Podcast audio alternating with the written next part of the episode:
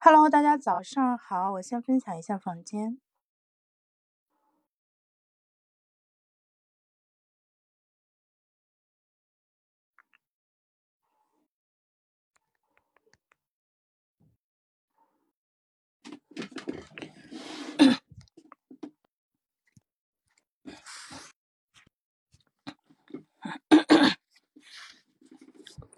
Hello，大家早上好，今天是二零二三年五月十号，星期三，现在呢是早上八点钟，欢迎大家来到我的直播间，我是潇潇。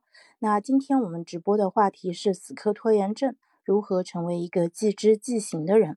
今天也是临时开播啊，所以的话，不知道待会儿有没有 观众来听，因为喜马这边的要求是必须要提前啊。最好是提前两天创建预告，如果临时开播的话，它可能没有办法收录到广场当中来。嗯，那今天的时间差不多会持续一个十五分钟的一个样子，呃，主要还是把它变成每天的一个练功。Hello，强强早。那 今天我们来继续来讲一下呃拖延症这个话题啊。其实拖延这个问题非常有意思，它有点像我们呃日常的一些小毛病，就是它会持续不断的去。呃，复发吧，就是几乎不太可能说一次性治好了，这辈子就好了。因为我们人啊，其实还是意志比较软弱的。然后呢，也呃，大脑有一些呃特性嘛，比如说喜欢简单的、好玩的、有趣的东西，而不喜欢枯燥的、无聊的、重复的事情。因此呢，就是当你发现说自己该做一些事情的时候，却跑去做另外一些事情了；该写报告的时候呢，在刷手机。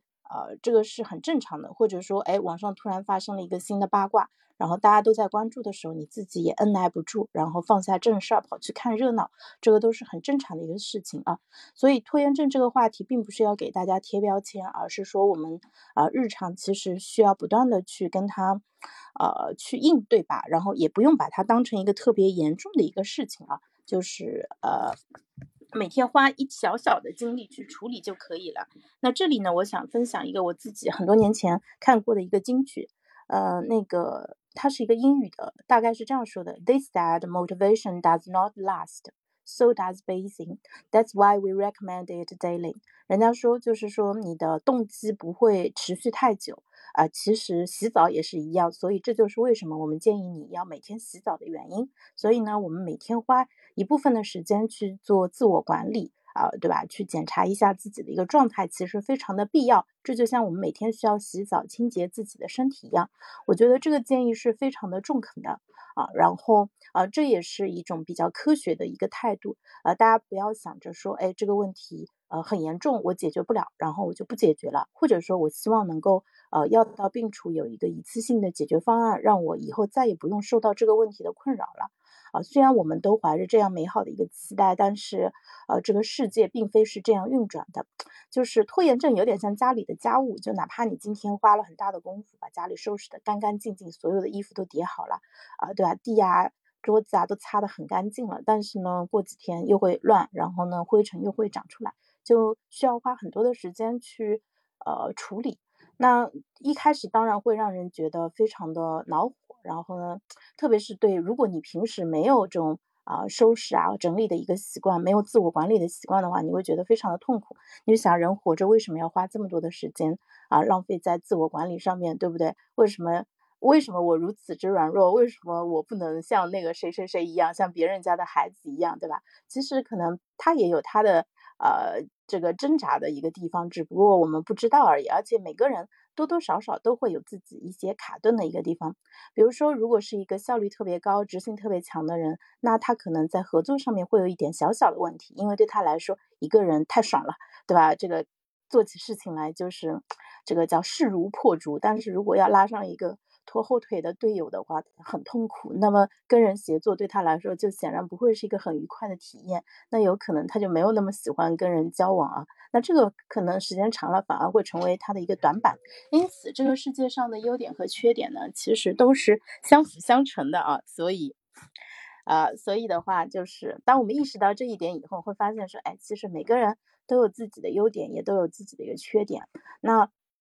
我们过往的教育以及就是之前的啊，这个人生经历当中，其实让我们不自觉的变成了一个盯着自己缺点的人啊，对吧？就是比如说你考了九十五分回家，你妈妈还要问你，哎，为什么没有拿到一百分？那跟我说说那五分是怎么扣的？长此以往，就是呃，而且呃，而且就是我们因为非常了解自己嘛，所以自己到底有哪一些缺点，其实是非常非常了解的。那你看到一个外人，其实你不知道他到底在经历什么，你只能看到他的外在的表现。而且现在，呃，这种社交媒体上大家分享自己生活方式的那种，呃，那个氛围嘛，大家倾向于会把自己光鲜的那一面给亮出来嘛，所以也不太会去分享自己，呃，不太好的或者比较痛苦挣扎的一面啊。因此的话，啊，就是在你看来说，哎，为什么别人的日子都过得那么好，但是自己就过得一团糟啊？其实你看到的只是经过。啊，滤镜经过剪裁，经过一些选，就是叫选择以后，就是选择性的一个真相嘛。它并不是呃事情的一个全部啊。所有人家里都会脏，都会乱，都是需要做家务的啊。当然，有些家庭他们的呃就是那个维持系统运转的比较好。啊说到这里的话，我们其实就需要一个系统了。那这个系统由机器和人共同组成啊，这个我们晚一点再说。因此呢。啊，就是我我们因为对别人不了解，所以我们可能啊更容易看到别人的优点，当然也更容易会陷入一种偏见。比如说你喜欢一个人，你觉得看到的都是优点，那这个叫光轮效应，对吧？你觉得他在你眼中是有光晕的啊，对吧？就是啊，有点像梦中情人那样子，但实际上真的接触也你会发现，其实梦中情人也要上厕所，也会放屁，对不对？然后。啊，如果是呃你不喜欢的人的话，那你就很有可能用偏见啊，就给他强行去贴上一个我不喜欢他，所以他做什么我都不喜欢的这样一个标签。那人的偏见其实是一种非常呃快速有效做判断的一个方式。呃，那个人之所以有偏见，其实也是因为偏见它是有功能的啊，因为我们大脑虽然有很强的算力，但是我们每天要呃处理的信息其实还是非常多的。因此，如果你说，哎，每一个人我都要非常理性、中立、呃客观的去对他进行评价的话，大脑觉得好累啊，对吧？而且大脑本身就爱偷偷懒嘛。大脑是我们啊人类所有器官当中的耗能大户，它的重量好像只占到了我们全体体重的百分之二，但是它的耗能占到了百分之多少呢？好像可以占到百分之二三十还是多少？非常厉害啊！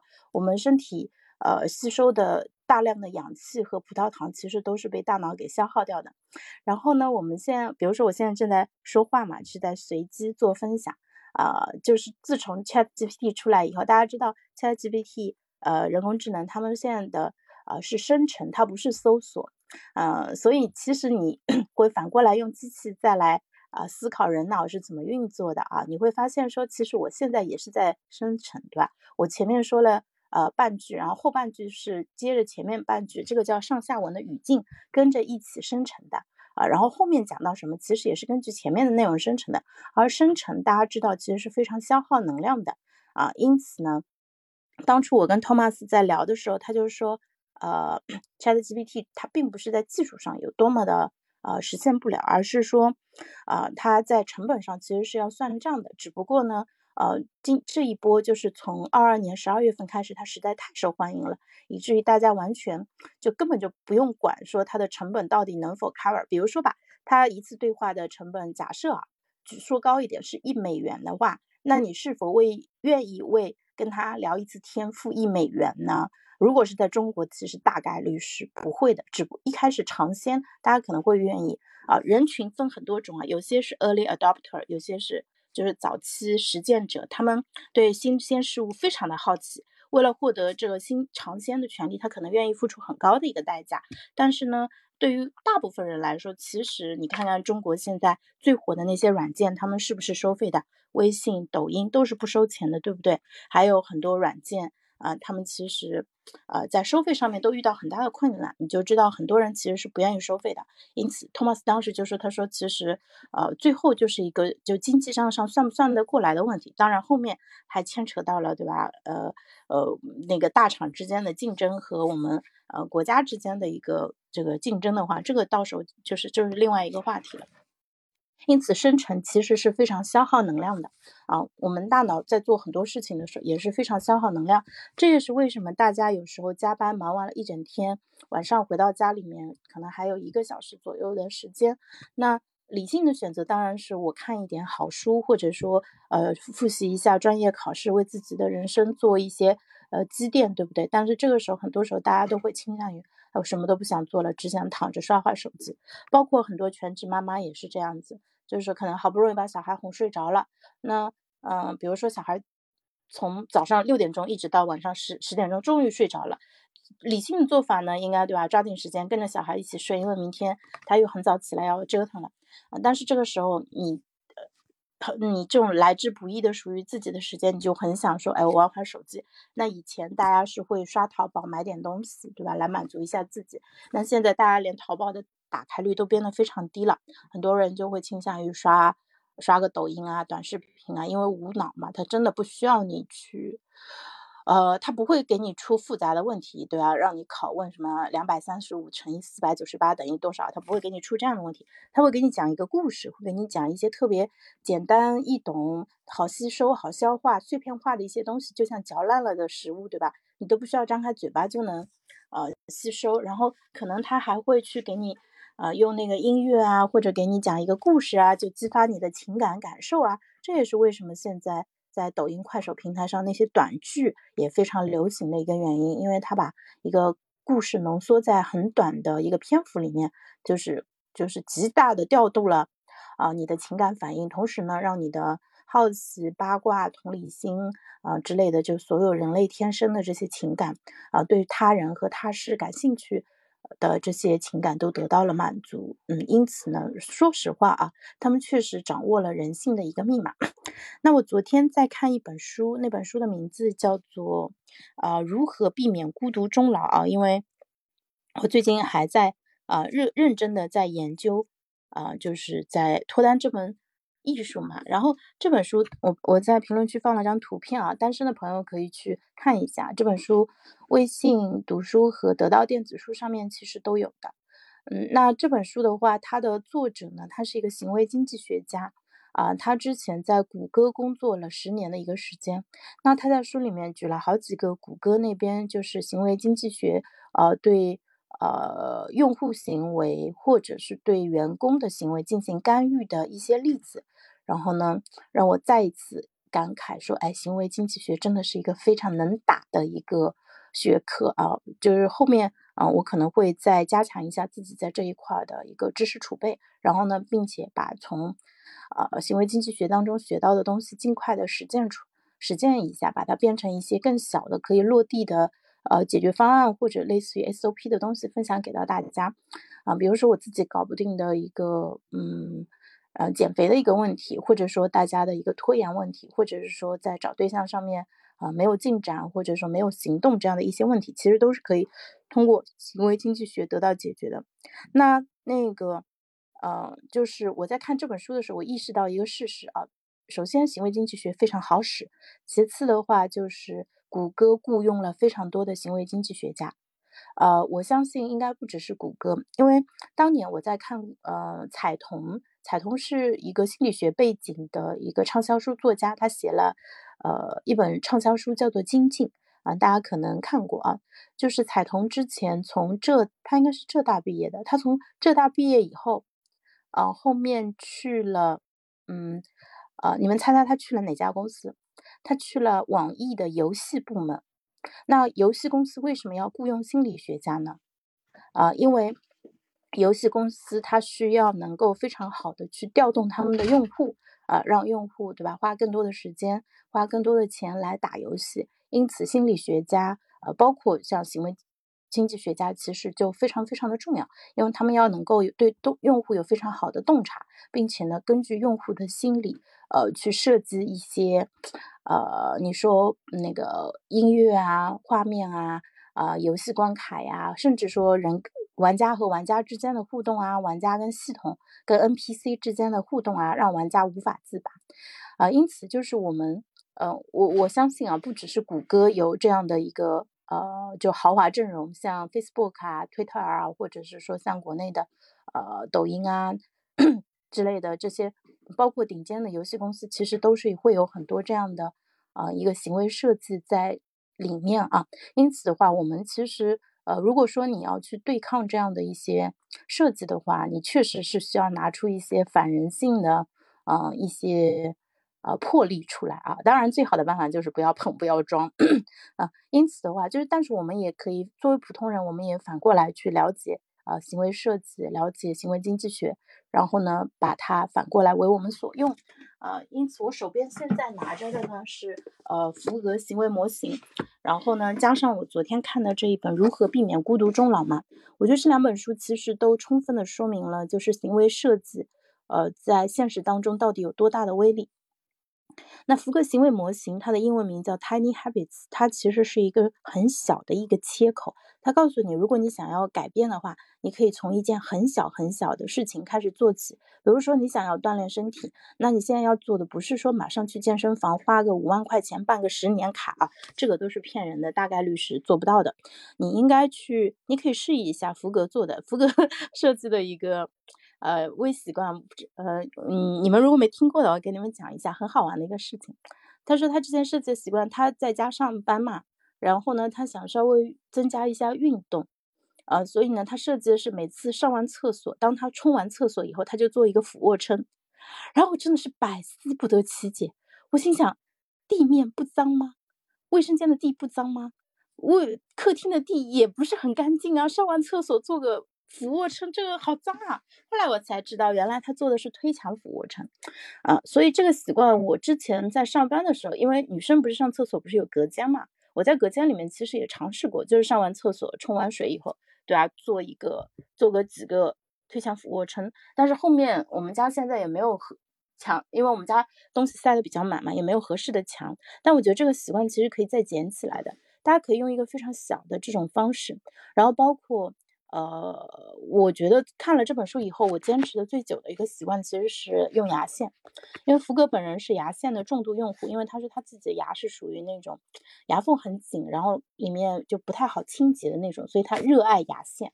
嗯，然后呢，他自己在 TED 上演讲的时候，当时也给所有在场的观众都准备了一呃一一段牙线嘛，就告诉大家，哎，现在你们来跟我一起来剔牙线啊，我们现在说拿起牙线，然后只剔一颗牙。然后剃完了以后呢，然后把它扔到垃圾桶里面，然后开始给自己呱呱呱的鼓掌。那这个其实就是一个福格行为模型的最小的一个设计啊。那我现在是每天，嗯，就洗澡之前会刷牙嘛，刷牙之前我会拿起牙线去剔一下牙，就是反正他也不要求你剔的很完美，也不像不需要你做的很认真，对吧？你如果状态不好，你可以只剔一颗。你如果今天你觉得哎我还蛮想剔牙，你可以把整口牙都认真的清理一遍啊。因此，这个是 福格行为模型。然后，呃，那个如何避免孤独终老的话，它里面其实呃针对的是如何脱单这样一个人生大事啊。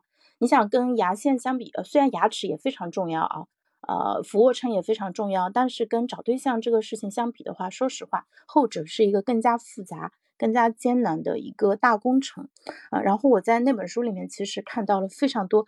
特别好的一个建议，特别是因为我自己走过这条路，我拿到了结果，我也辅导了很多很多人，对吧？现在正在走这条路，所以我知道他给的这些建议到底有多么的实用，嗯，因此我我就跟我们群里的朋友说，我说如果你要脱单的话，你必须要看这本书，而且你看完必须要实践，否则那就真的是你的脱单的动机有问题了，就是因为很多时候我们现在可能你缺资源、缺方法。啊，然后或者缺信心，但这本书其实已经把这些问题都帮你解决的七七八八了。那你是否能够，你是否愿意，呃，按照他说的去做，是很重要的。但是我我估计啊，绝大部分人，绝大部分人，哪怕他看到我在朋友圈推了，在群里面推了，可能我还用其他的方式在那边去分享，但绝大部分人是不看的，就是。你说他们要做伸手党吗？他们也不是要做伸手党，也不是说哎，肖小姐，你帮我总结一下，没有，就是很多人他就会说，哦，我找不到对象呀，我觉得现在对象好难找啊，对吧？哎呀，这个累了不爱了，对吧？这个就是，就感觉大家就是瘫躺在泥坑里面，然后就自己在那抱怨一下，但是不行动。那你如果不行动的话，那是没有办法的。那行动可能意味着说，你爬起来把这本书先添加到你的微信读书的书架上面，翻开第一页看一下，对吧？这个是第一个行动。那第二个行动的话，有可能是说，哎，教说第五章，啊，那个别拖延了，开始约会，对吧？这一章写的特别好，那我先把这一章找来看一下，那这个也是一个行动。那看完以后，后面还有更多的行动，当然不用被吓到啊，你先从第一个行动开始，因为。行动是有链条的，你先做了第一件事情，再做第二件事情，就跟你做菜一样，对吧？你先要把菜从冰箱里拿出来，这是第一步。好，这里又要说回到福格行为模型了啊。福格行为模型里面有一个很好的一个案例，给大家讲一下啊。讲完这个案例，我们今天差不多就先收一下。就是他有一个用户，他嗯，就是可能也是生活比较混乱，饮食不是很健康的那种，然后呢，他就特别想要。自己给自己做早餐，但是呢，他尝试了很多很多年都失败了。他觉得自己就是做不到，然后因为自己做不到这一个，所以他会很痛苦。那这个在行为经济学上面叫做呃你的愿望和现实之间的落差。那这个落差其实大家一点都不陌生，对不对？我们每个人其实都面临着各种各样的落差。我昨天想七点钟起来，结果我七点半才起来，那中间这三十分分钟就是落差。啊，我希望自己能够赚四十万，结果现在可能才赚了一点点钱，那这个中间就是个巨大的落差。其实我们每天都在处理各种各样的落差。我希望我的孩子能考一百分，结果他考了个八十分，那这个也是落差，对不对？那那个就是这个做不了、不能做早餐的人，他因为那落差对不同人来说是不一样的啊。有些人他可能会觉得，嗯，算了吧，那没关系，就这样，反正我就是做不到了啊，我就是一个做不到的人。OK，那这个是一种自洽。它是一种，呃，你可以认为它适应良好，也可以认为它适应不良好。适应良好意味着他接受自己做不到，那他不会过分的苛责自己，嗯，但是呢，你为什么说他适应不良好呢？有可能他因为一直做不到，然后他吃的很不健康，嗯，导致他后续他会出现一些健康问题。因此，就是都有两面啊。拿我自己来说，我是一个，我从上高一的时候开始迟到，一直迟到到二二年。就是很 二十几年的时间，那我是一个适应良好的人啊，所以迟到这件事情的我自己接受的挺好的，但是同时呢，又接受的不太好，因为我还是想要不迟到的。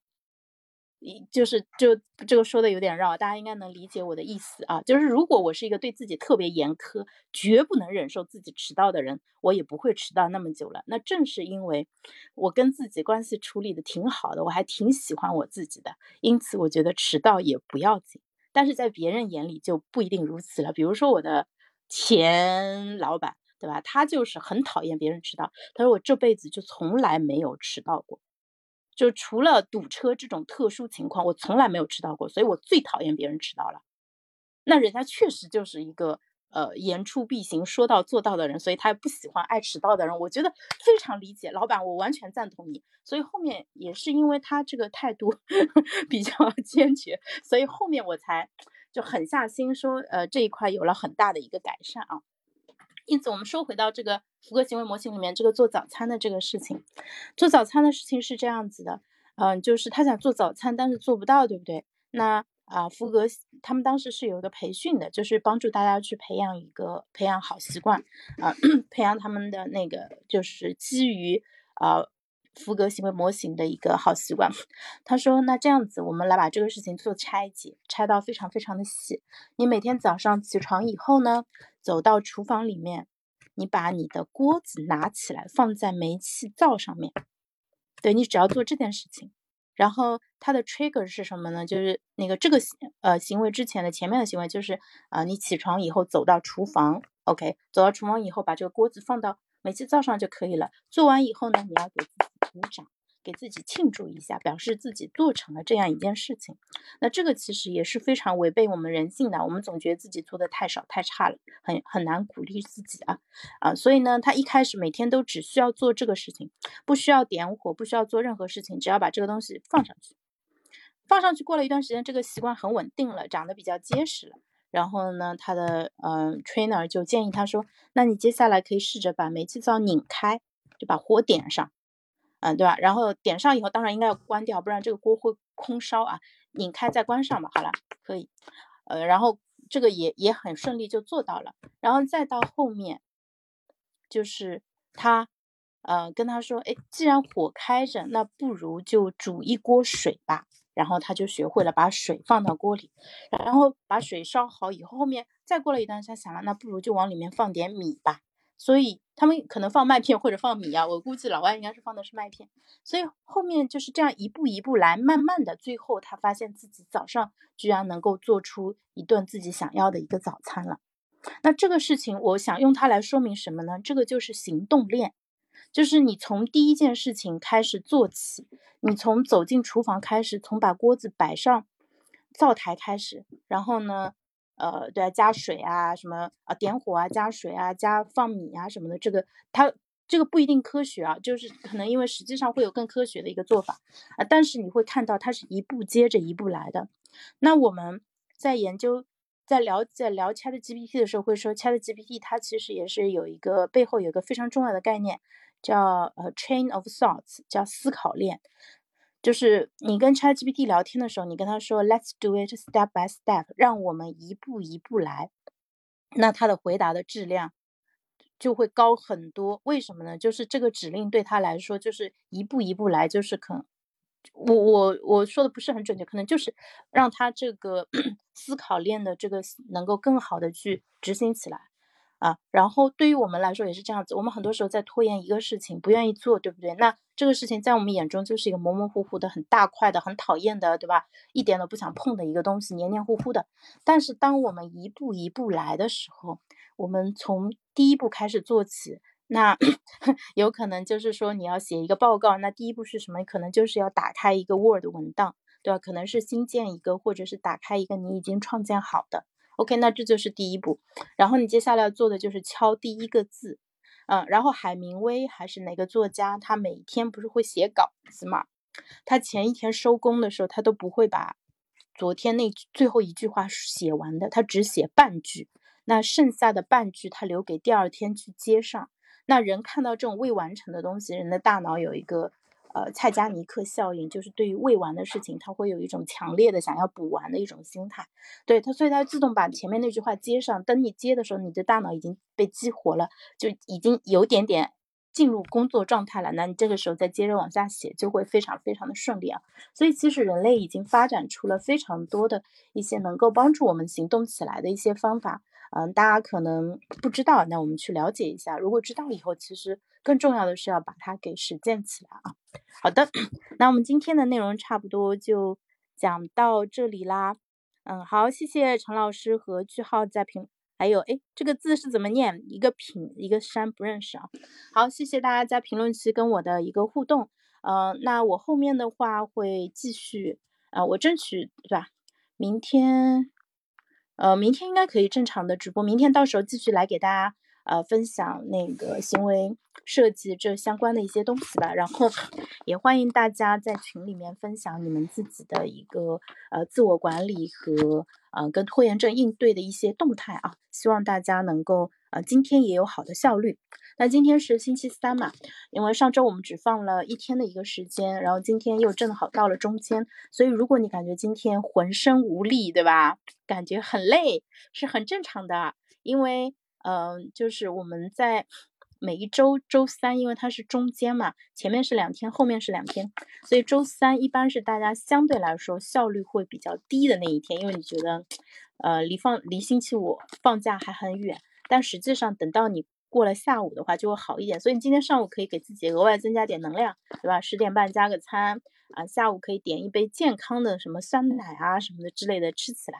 等到把今天结束的时候，你看到哎，星期四大家整个人状态就会轻盈很多啊。因此的话，如果你今天状态不好，你不是一个人；如果你今天状态好的话，那就太好了。我们每每一天都应该保持这样好的一个状态啊。